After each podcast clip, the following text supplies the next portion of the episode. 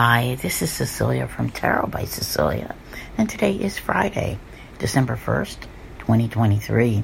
The tarot card for today, as promised, is the Knight of Cups, and this beautiful card comes to us from the Mythos Tarot by Asphodelon. Don't forget to check out my December Love and Finance, available to everyone this month, and it is on YouTube, Podbean, and your favorite podcast providers. The moon remains in home sign of Cancer through late morning and will make a trine with Neptune, a square to Venus, and an opposition to Pluto.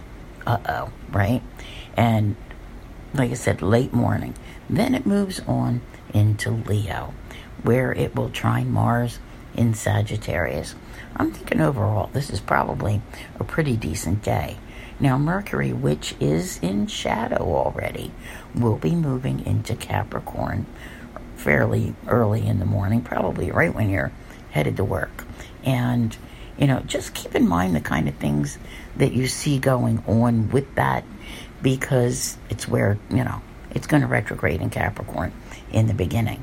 So you're going to start to see things cropping up which are retrograde related. Unless you're me, then it's 365 days a year, 24 7. Anyway, our dreamy knight. Yeah. You know, he is a romanticizer, a fantasizer. He's right on the heels of yesterday's Two of Cups. We closed out November with the Two of Cups, and today, welcome to December you know, we're finally in the last leg of our journey through 2023. The knight shows up, and he is all about those hopes and dreams. I don't think anyone has abandoned them completely just yet.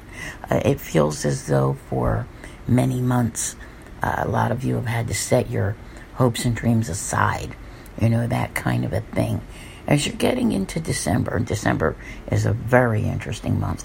You know, there's just this mm, right? Maybe I still can. Maybe that can be mine. It never hurts to, you know, have that dream.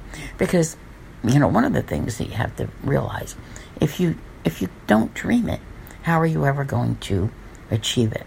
You have to have those thoughts first. And there is nothing wrong with wanting to create something special for yourself. Let's see what happens because, you know, he doesn't travel in a straight line, I always say. He kind of zigzags. He stops here and there. He meanders about, you know, maybe goes and lays under a tree and just takes a nap and dreams. He's not as, um, I don't want to say motivated because he is. It's just he enjoys the beauty in life and the things which are there. And you can do that today as well. I would think more likely while the moon is still in Cancer, but you can take advantage of this card for the entire day. And who knows, perhaps for some of you, he is arriving. Is he connected to yesterday's card? We shall see. I want to thank you all very much for being here. I'll see you here again tomorrow. And as always, have a great day.